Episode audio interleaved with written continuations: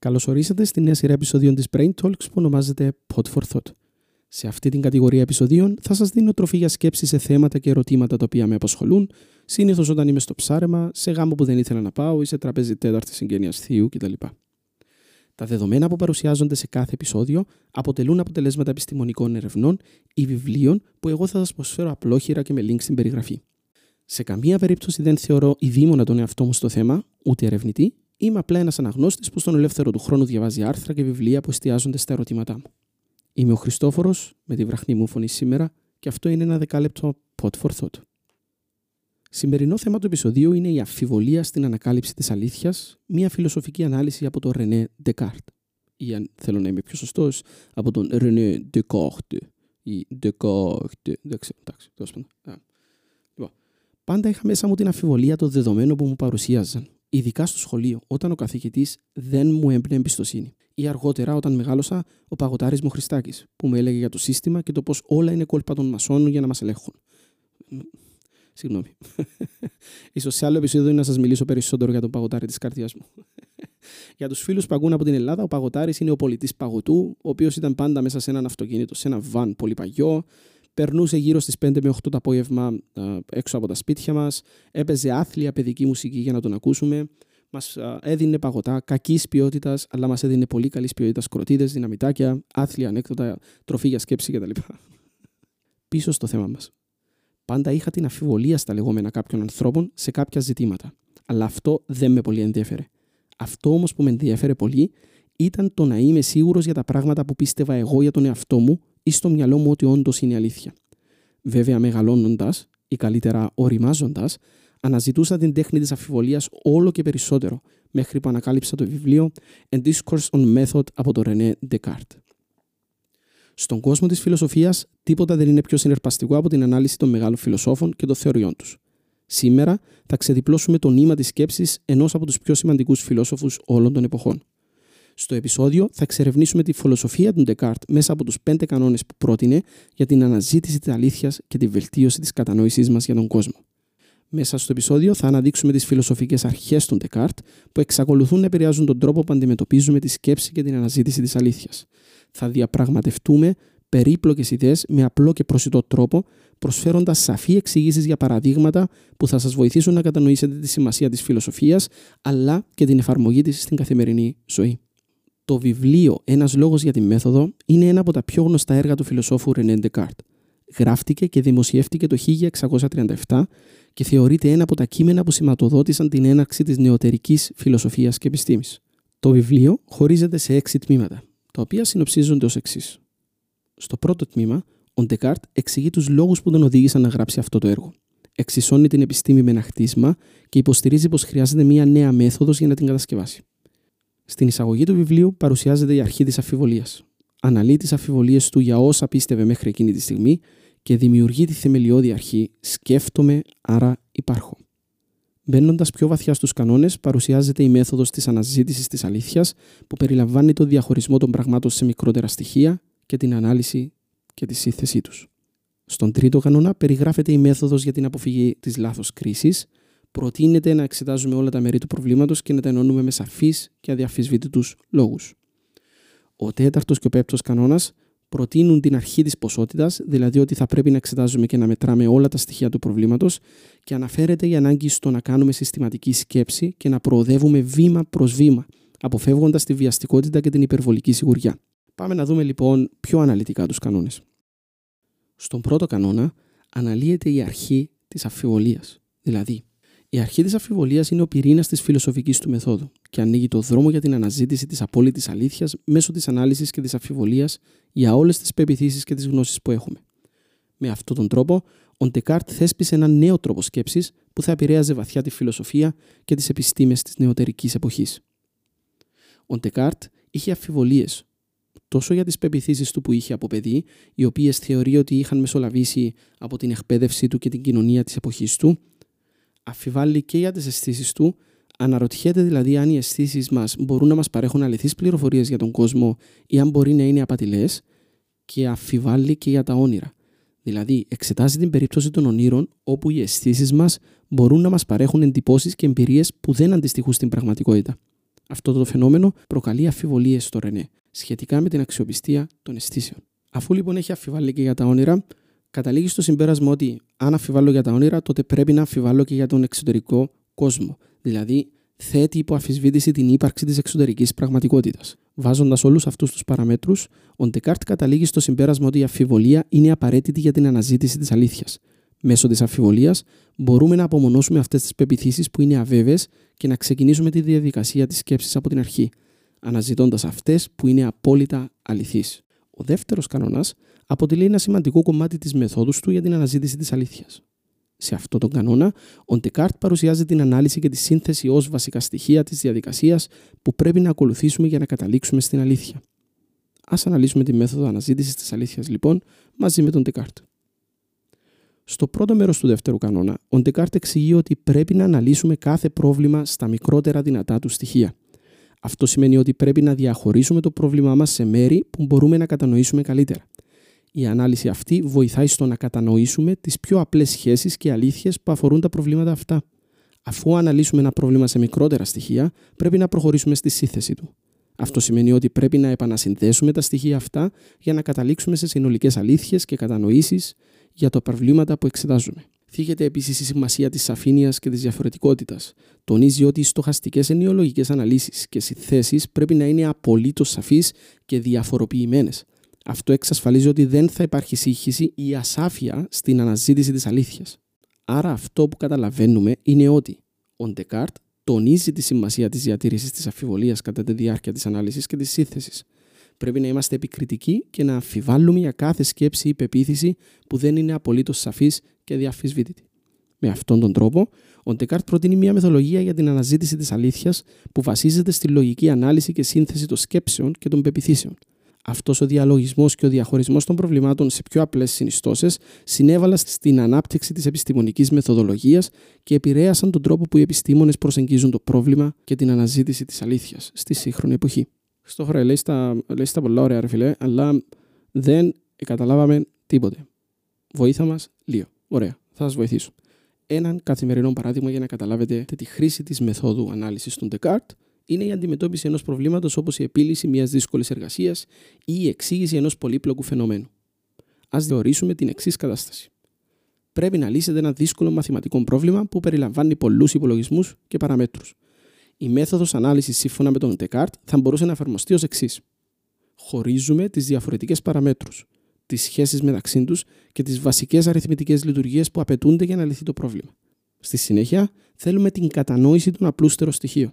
Εξετάζουμε δηλαδή προσεκτικά κάθε συστατικό στοιχείο και τις απλούστερες αριθμητικές ή λογικές σχέσεις που το αφορούν. Αυτή η ανάλυση θα μας επιτρέψει να κατανοήσουμε πώς λειτουργούν τα βασικά στοιχεία του προβλήματος.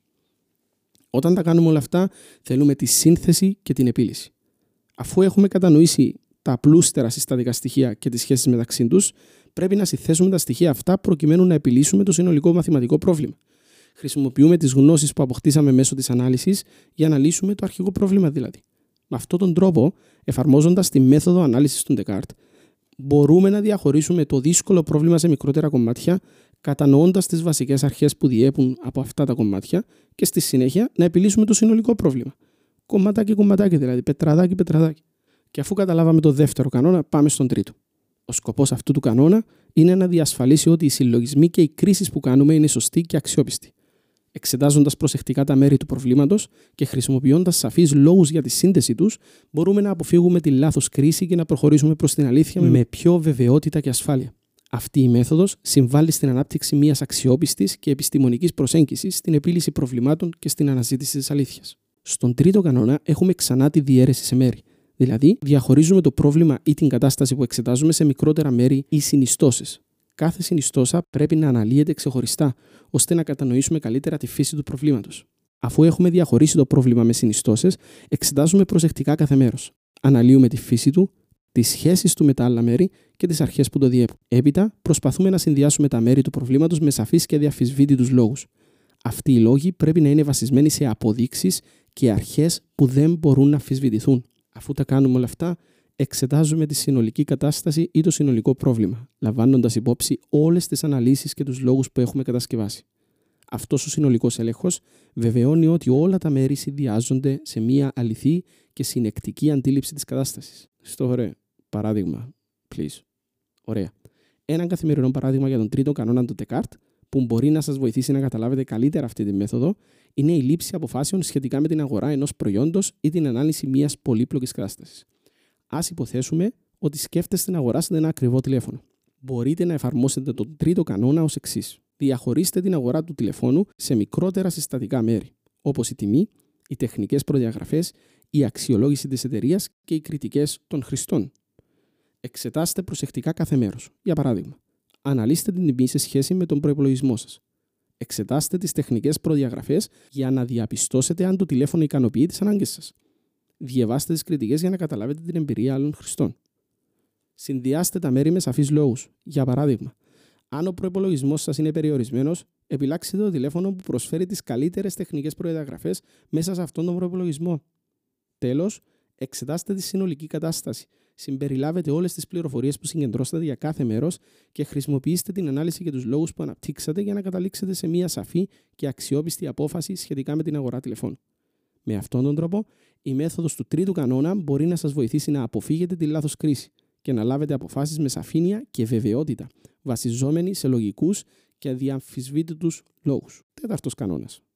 Γνωστός και όσο κανόνας της ποσότητας αναφέρεται στην ανάγκη να εξετάζουμε και να μετράμε όλα τα στοιχεία ενός προβλήματος ή μιας κατάστασης, προκειμένου να εφαρμόσουμε τη μέθοδο αφιβολία και να αναζητήσουμε την αλήθεια.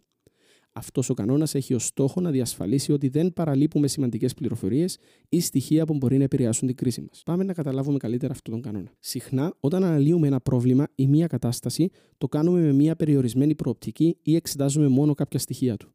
Ο τέταρτος κανόνας υποδεικνύει ότι πρέπει να προσπαθήσουμε να δούμε το σύνολο της κατάστασης του προβλήματος, χωρίς να παραλείπουμε τίποτα σημαντικό. Πρέπει να συλλέξουμε όλα τα διαθέσιμα δεδομένα και πληροφορίες που σχετίζονται με το πρόβλημα ή την κατάσταση που εξετάζουμε.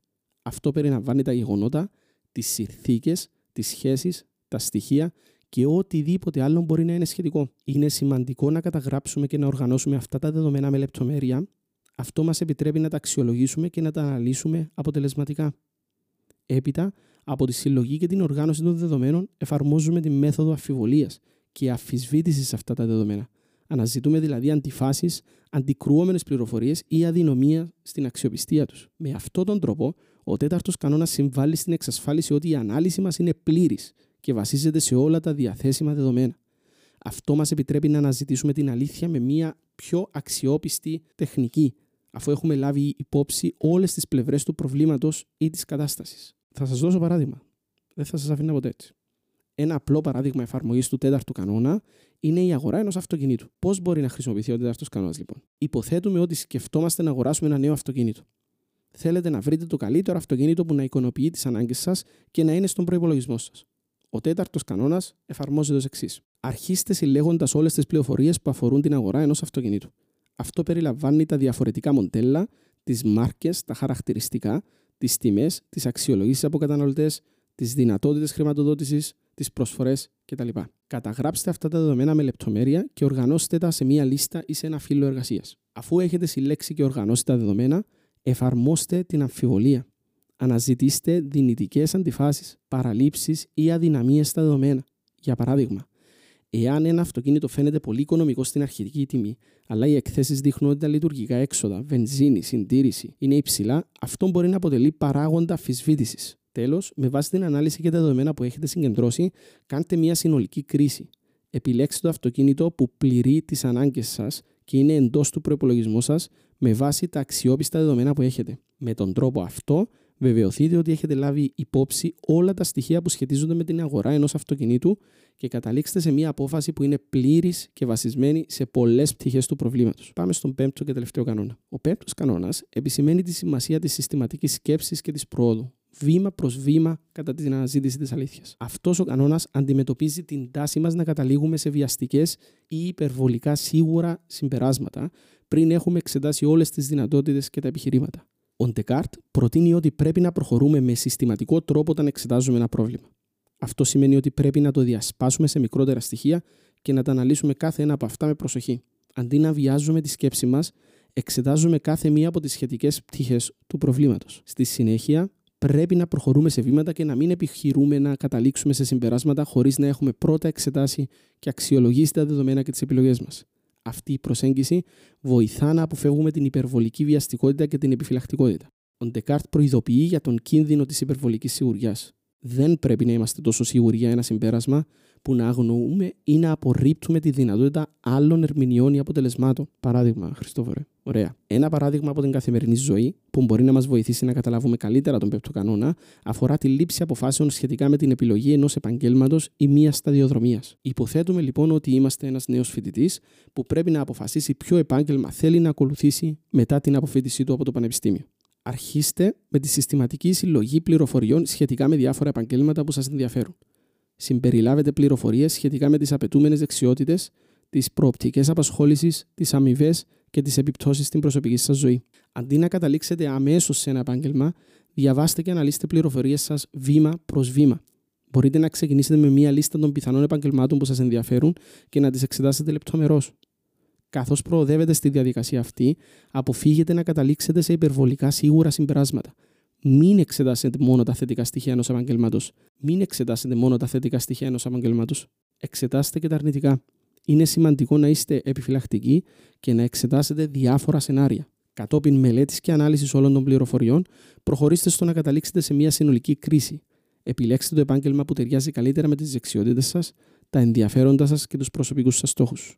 Εφαρμόζοντας τον πέπτον κανόνα, προσεγγίζουμε τη λήψη μιας τόσο σημαντικής απόφασης με προσοχή, με συστηματική σκέψη και ανοιχτό μυαλό, αποφεύγοντας την υπερβολική βιαστικότητα και την υπερβολική σιγουριά. Στη διάρκεια αυτού του επεισοδίου αναλύσαμε τη φιλοσοφία του Ρενέ Ντεκάρτ και τους πέντε κανόνες που πρότεινε για την αναζήτηση της αλήθειας και την καλύτερη κατανόηση του κόσμου. Κάθε κανόνας, από την αρχή της αμφιβολίας μέχρι τον πέπτο κανόνα για τη συστηματική σκέψη, μας προσφέρει σημαντικές οδηγίες για το πώς μπορούμε να αναπτύξουμε μια επιστημονική και φιλοσοφική προσέγγιση στην αναζήτηση της αλήθειας. Η φιλοσοφία των Ντεκάρτ μας διδάσκει τη σημασία της αμφιβολίας, της ανάλυσης, της συστηματικής σκέψης και της αποφυγής της υπερβολικής σιγουριάς. Στο σύγχρονο κόσμο, αυτές οι αρχές παραμένουν εξαιρετικά επίκαιρες. Μας βοηθούν να αναπτύξουμε κριτική σκέψη, να λαμβάνουμε πιο ενημερωμένες αποφάσεις και να αποφεύγουμε την πρόορη και υπερβολική βιαστικότητα. Αναζητώντας την αλήθεια με αυτούς τους κανόνες, μπορούμε να εξελίξουμε την κατανόηση μας για τον κόσμο και να διαμορφώσουμε μια πιο ουσιαστική και ενδεδειγμένη στάση έναντι των προκλήσεων που αντιμετωπίζουμε. Το μήνυμα που αντλούμε από τη φιλοσοφία του Ντεκάρτ είναι ότι η αναζήτηση της αλήθειας είναι μια διαρκής προσπάθεια και η προσέγγιση πρέπει να είναι προσεκτική και μεθοδική. Α συνεχίσουμε να εφαρμόζουμε αυτές τις αρχές και να αναζητούμε την αλήθεια με επιμονή και ευφυα. Είμαι ο Χριστόφορος και σας ευχαριστώ που είσαστε μαζί μου σε ακόμα ένα επεισόδιο Pot for Thought.